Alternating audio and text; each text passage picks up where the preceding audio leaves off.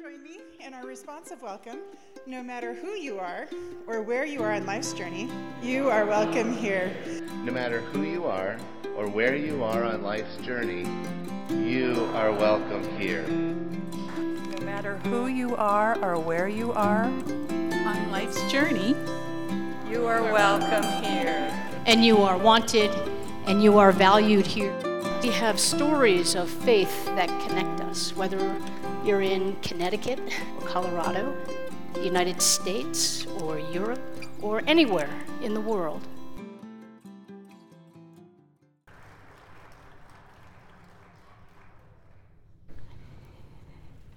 Good morning, and welcome to United Church of Christ Longmont. Whether you're joining us here in this space or from other spaces and places or even other times, uh, it's good to be together. It's always a gift to be together. And I also want to welcome, a, um, do a very special welcome back to those who haven't been here for a while. It's especially good to have you here in our midst. My name is Sarah Verasco, and my pronouns are she and her. And on behalf of our entire worship team, Reverend Amelia and Robert and Lauren, one of our choral interns, is here this morning filling in for Sam, who is doing interviews for doctoral programs. Uh, we welcome our choir. And up in the AV loft, we have Karina, who's driving, and Scott, who's learning. Um, there's always someone learning here in this place, isn't there? I hope so. Not just up there, right here. And in the back, we have our nursery staff. So, and we have our newly formed welcome ministers, our ushers who are in the back to assist you if there's anything we can do um, to help you in your time here.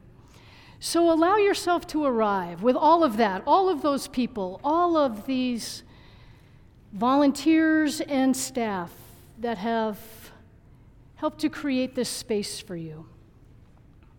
Allow yourself to arrive and to settle in a little bit. Allow yourself to become aware of your whole body and the space that you take up, fill. Be aware of your breath and your breathing. Nothing forced, just let it be. And if you're not good at letting it be, then maybe take one exaggerated, really big inhale. Hold it at the top, and then exhale. You know, our choir warms up this way every week. They warm up a little bit differently, but at some point, there's a movement or a breath where you go, oof. And that oof is the precedent to something opening up.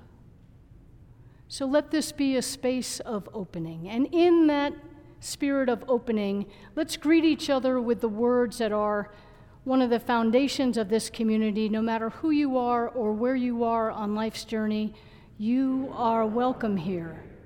You are welcome, you are wanted, and you are valued. So let's see what the Spirit will do with us in this time of worship. Let us rise in the Spirit and sing, They'll Know We Are Christians.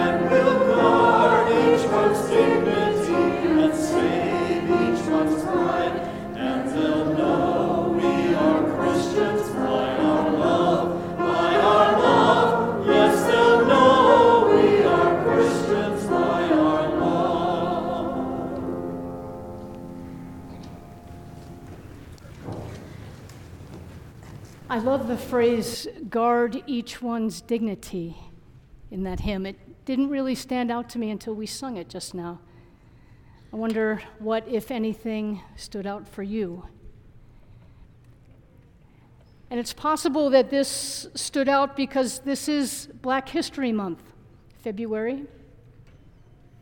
And if you came in casually, you might have noticed that there are some books in the entryway that are specific to Black History Month. Thank you to Julie Nosick for her librarian gift uh, to us all every week, but this month in making sure that we have some resources outside for folks to read. And in honor of the dignity of our black siblings, each service this month will include a spiritual as a way of recognizing and appreciating the gift of black Christian music. Music with a message. We know that during a period of enslavement, singing was a way of learning and sharing scripture. And music was also a glimpse into the faith life of the enslaved. So I want you to stay with me in this. And let's see what God's grace will reveal to us. Not necessarily in my words, but maybe in between them, maybe even despite them. And let's proceed trusting that God will use this time to help us see and hear and think and feel in new ways. So let's really stay with our black sibling experiences and try not to expand it beyond that, just for these moments. And we're going to begin with Scripture. Uh, and this scripture passage from the letter to the church in Colossia is part of our community covenant. And this is significant because today we're going to be welcoming new partners in ministry. And so, this scripture from the letter to the community in Colossia, starting with chapter 3, says, Therefore, as God's people, holy and dearly loved, clothe yourselves with compassion, kindness, humility, gentleness, and patience. Bear with each other and forgive whatever grievances you have against one another. Forgive as the Lord forgave you. And over all these virtues, put on love, which binds them all together in perfect unity. Let the peace of Christ rule in your hearts, since as members of one body, you were called to peace. Do you hear the echoes in the hymn we just sang? About unity? About so much more. So, if we are to be one body, we need to take a look at the whole body. And I want to invite you back eight years ago. It was a time when our country's oldest black church, Mother Emanuel, reminder Emmanuel means what? God with us. Mother Emanuel is in Charleston, South Carolina, and eight years ago, Barack Obama was president at the time. And he offered the eulogy for Reverend Pinckney, who was killed during a Bible study along with other church members. This was one of the mass shootings in our country that got a lot of attention.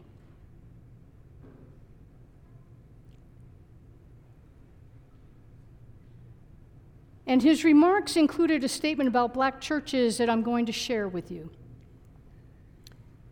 And I hope you can put politics aside so that we can appreciate that really this president, like other presidents, but this president in particular, was and remains a great orator. His skill for speaking, his skill for conveying a message were powerful.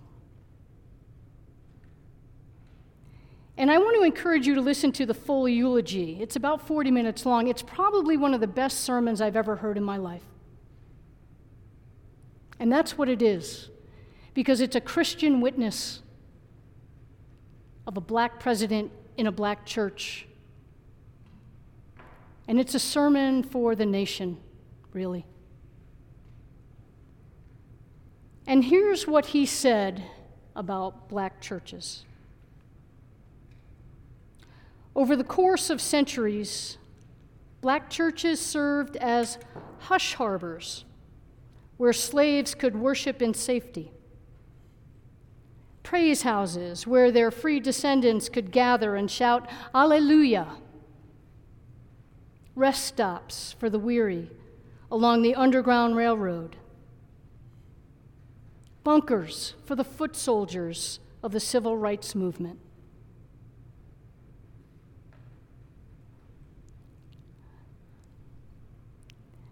They have been and continue to be community centers where we organize for jobs and justice, places of scholarship and network, places where children are loved and fed and kept out of harm's way, and told that they are beautiful and smart, and taught that they matter.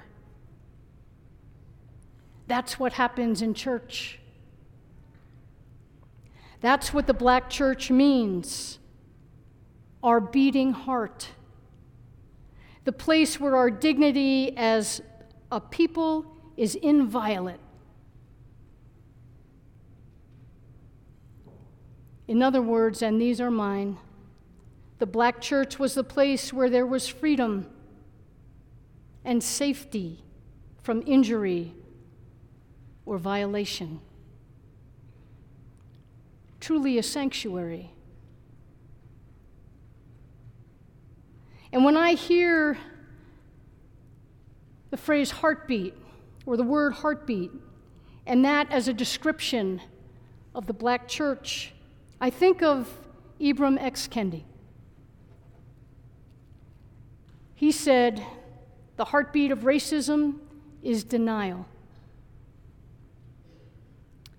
And one of our colleagues, Amelia and I have a colleague in the conference who did a project on white silence and more specifically, the silence of the white church. And for me, white silence and silence itself and denial is the very worst of what a hush harbor can be. So he said the heartbeat of racism is denial, the heartbeat of anti racism is confession. So it's the movement from silence to speech where the God given breath that we all share becomes sound and becomes speech. And this morning, I'd like us to add to whatever list of confessions you might hold that the congregational church has a measure of responsibility in the deep betrayals and the brutal wounds of white supremacy. The Congregational Church is a part of this congregation's history, as it is the history of many.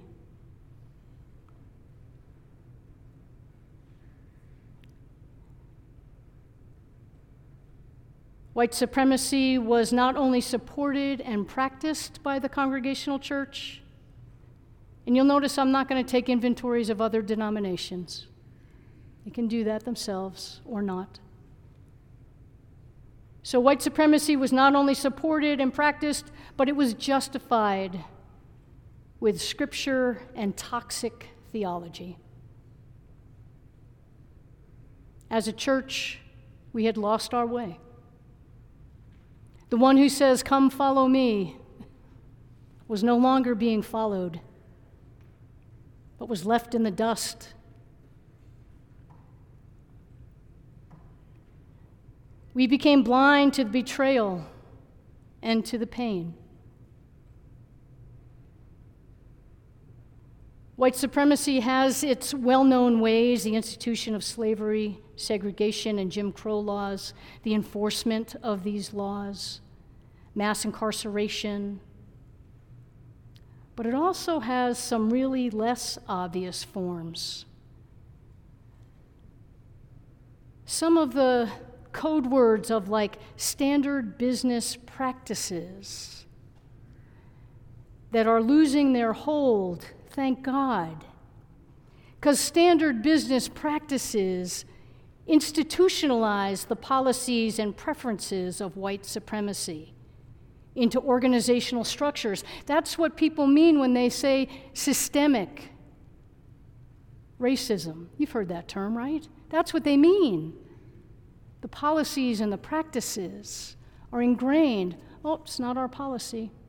This is our policy. The hush harbor of silence is a blanket confidentiality, get out of jail free card. You don't have to answer our questions, it's a confidential matter. Or NDAs. That blanket is starting to fray. It needs to. Or the shackles of a singular way. You know, this made sense to me when I was in my 20s as I have to learn this playbook. There's something happening in this company where I'm working that I don't understand. And it looks like a lot of people know how, it, how the game works. I mean, I'm an athlete, I want to learn the game, right?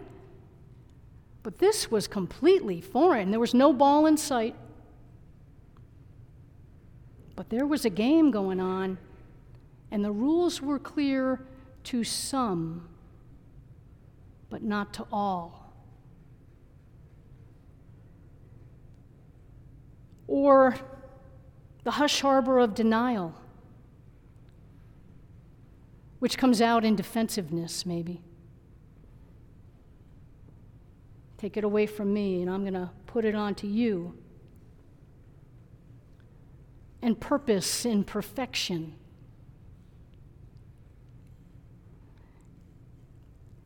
Can you relate to these expectations of perfectionism and don't say anything in the presence of denial?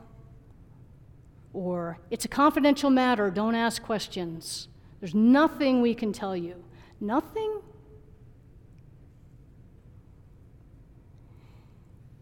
The term rat race came to mind this morning. It's a rat race. You've heard that, right? Yeah, it sure is. That's probably one of the most honest statements there is. Fiercely competitive struggle for what?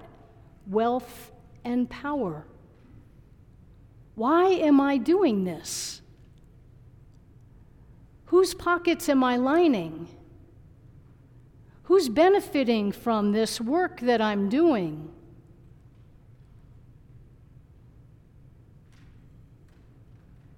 Why can't I treat this person?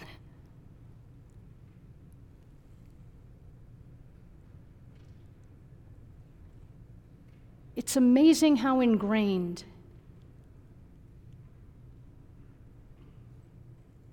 the practices of white supremacy have been enculturated.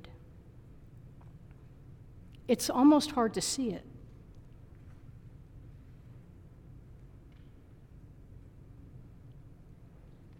But I hope you will start to look and wonder.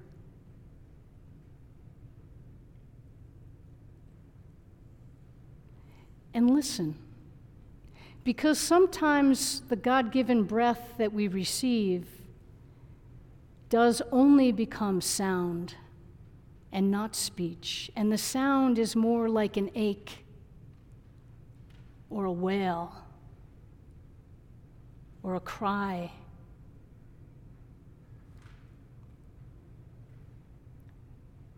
That doesn't just happen randomly.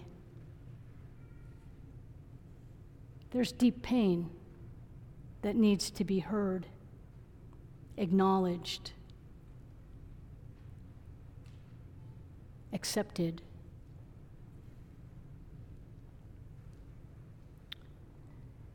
Today's spiritual that our choir is going to sing is a humble plea for divine guidance during the race of life.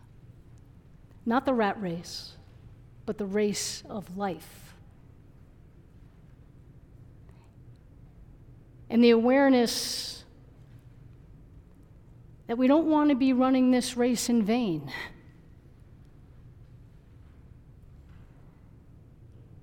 But to the glory and honor of God. Then the spiritual is guide my feet. And of course, running is a metaphor. But there are a lot of different proverbs that talk about running. Some of them say, the young run, the old walk, but together they can go far. In the scheme of things, we live in a very young country who valued running over anything and everything. And we didn't get very far. So it's time now to look and listen to older countries and even to the elders of black churches because one of the signs of maturity is that we eat from the same plate. That's the sign of a family, eating from the same plate. And we'll do that later at communion. We will eat from the same plate or from the same table. So, from the perspective of African American history, Guide My Feet could be a song of encouragement to those escaping or eluding enslavement or captivity while seeking freedom. And the stanzas demonstrate a personal God and a community of faith surrounding the singer. Hold my hand, stand by me. The race is not to be done alone, but as a community that shows up and shares in a common experience. It's the embodiment of the body of Christ. Any number of laments in the Bible could be the foundation for this spiritual, like Psalm 118 is mentioned in some resources. But it also seems clear that the letter to the Hebrews in chapter 12, verses 1 to 2, comes into play.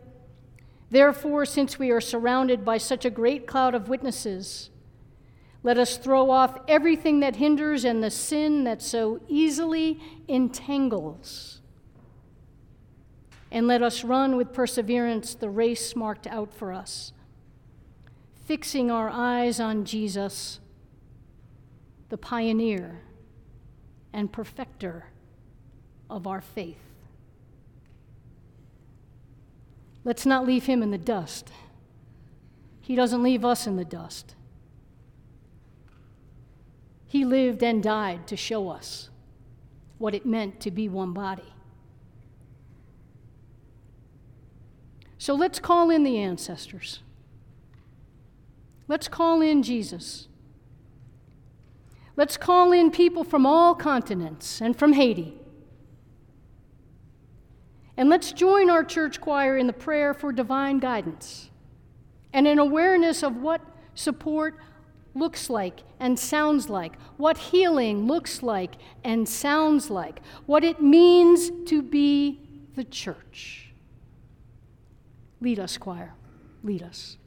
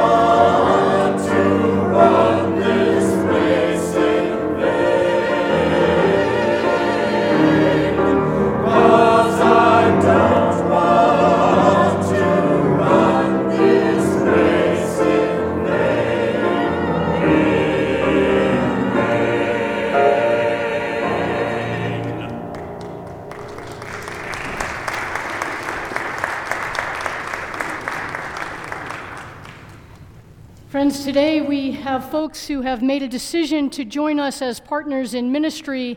And if there are others that have not um, considered it until this moment or had not made a decision until this moment that would like to join this church in ministry, you are welcome to come forward. But those who are certain, come on up.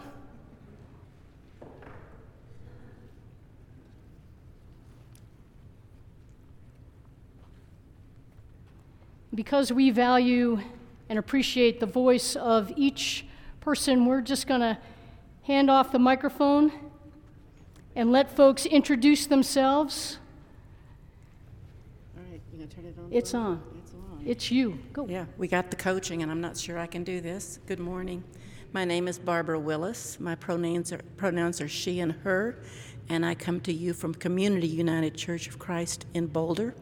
I was born in Baton Rouge, Louisiana, but have lived most of my adult life in Boulder and now in Longmont for the next stage of my life. Um, I'm a retired librarian.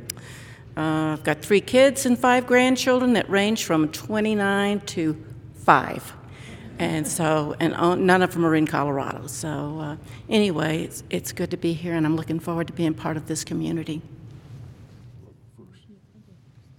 Good morning. My name is Mary Baskett, and my husband Mel and I moved to Longmont just in, in August, the end of August, from Lawrence, Kansas, which is a little bit outside of Kansas City. Uh, I'm a retired uh, nonprofit person. Uh, spent the last part of my career uh, working in the field of early childhood, uh, which I loved. And um, we have two adult children. We have a daughter and son in law here in Longmont, which is one of the reasons we're here. And then we have a son and his family in Washington, D.C. And we have a grandson, a two year old grandson named Julian, and another grandbaby coming any day now. So we're excited about that. My name is Mel Baskett. I'm Colorado is my second home in many ways. I've been out here almost every year of my life, particularly the Boulder area. Lived in Denver twice. I'm a retired school teacher after 40 years in education. I started my career in the hardcore inner city, Kansas City, had some very deep memories there. I ended my career in what I called the Golden Ghetto, where we had some very fluent suburbs where some kids had too much of what they didn't need and too little of what they did. Um, I've been a substitute teacher over 100 schools between Kansas City and Denver. I spent the last 28 years at Blue Valley High School, Overland Park, Kansas, teaching primarily AP Psych, Sociology, American History.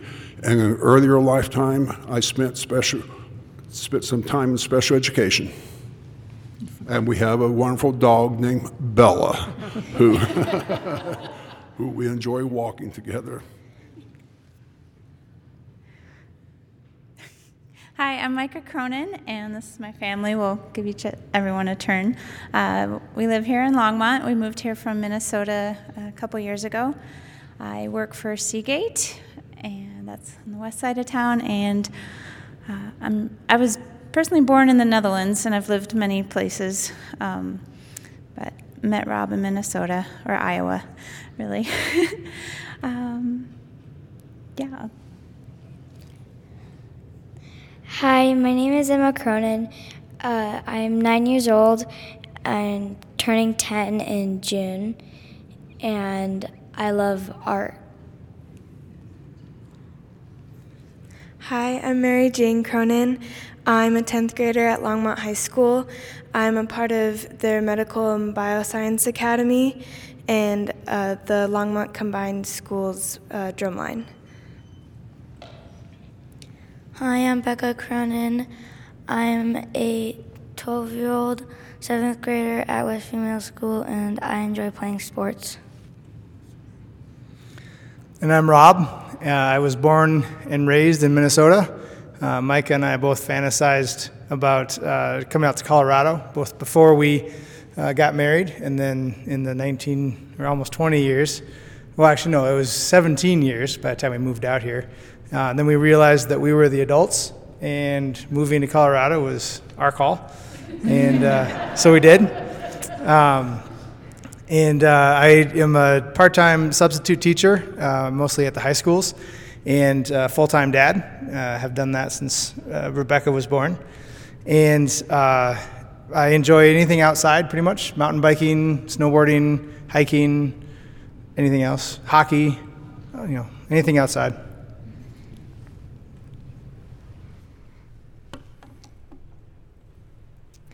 To join a church is to join a community of people and also a communion with God. This is part of the way that we live out our covenant together, an agreement that we are making with God and with one another. And part of that agreement is that along the way, along this path that we all walk, we will discern the way together. And so, you all, as you are receiving and welcoming these new partners in, member, in membership and in ministry, have a question to answer. This is the question for you. Do each of you welcome these new members into our community, pledging to uphold the values of our community covenant? And if so, please say together, I will. And to our new partners and new members in ministry, today we rejoice in the journey of faith that led you to this moment and to this place. We're grateful for every mentor and faith community that nurtured your spirit along the way. And we delight in this moment, recognizing that you have made the decision to join this household of faith. And we have just one question for you Will you participate in the life and mission of this community, sharing regularly in worship, and taking part in the ministry of this church as it serves the community and the world? And if so, please say, I will. The decision to join a church is both personal and communal. As we have said, this is a way of joining in a shared mission and in covenant. And so I invite all of you to join our new partners in ministry by standing as you are able and to read together these statements, this affirmation of mission and covenant as it is in the bulletin or on your screen. We gather as God's people to discern Christ's way, seek social justice, and discover the holy. We move out into the world to extend the reach of our living God. May the peace of Christ rule in our hearts, since as members of one body, we are called to peace. We are a community that values joyful noise, and so I invite you to join with me with clapping and cheering if you are able and would like to join in that way as we welcome these new members. And you are invited to clap along as well.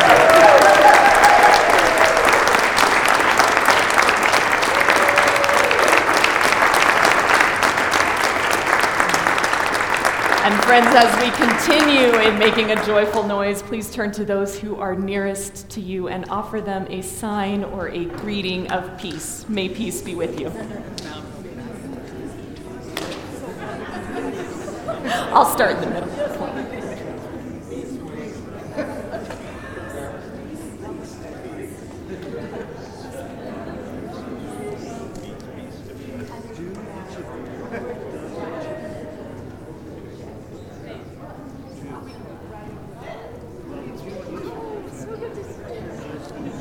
Let us rise in the Spirit and sing number 112 Come to the Table of Grace.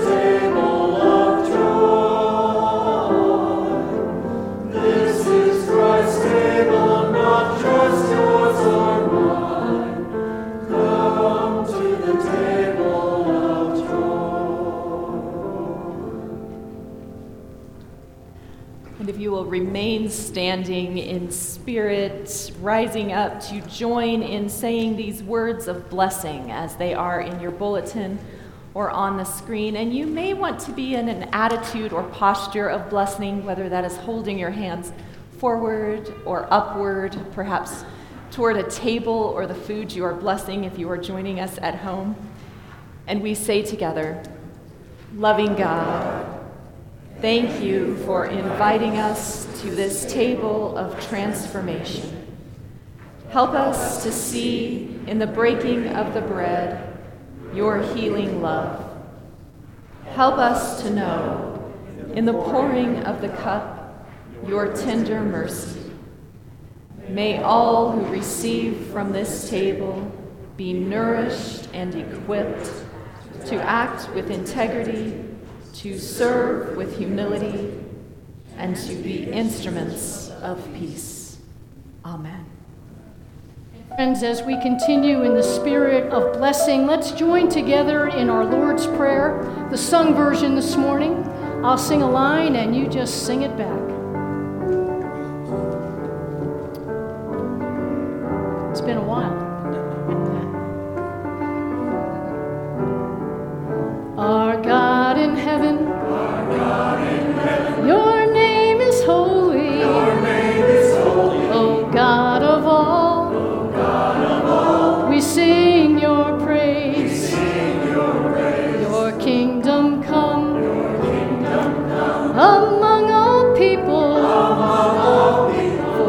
For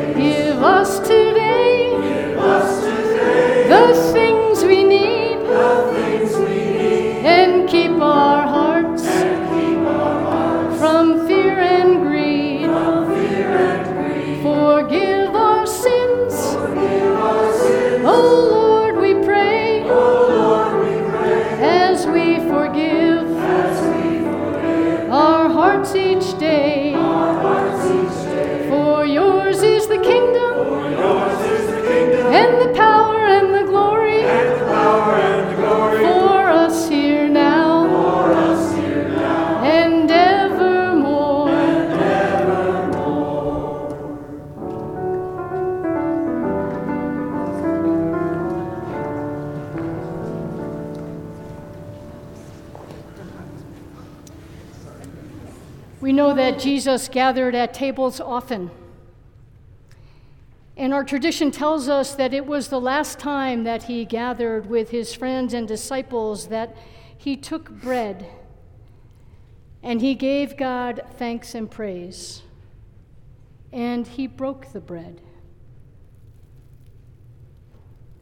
And I imagine that in the breaking of the bread, they were reminded of the many ways Jesus went to the broken places, where he went to the margins where those who had been outcast were invited back in, where he called out things that were broken in systems and practices and said, No. Where his presence in those broken places brought healing and reconciliation. And that day, that time, at the table with his friends, he said, Take this, all of you, and eat it.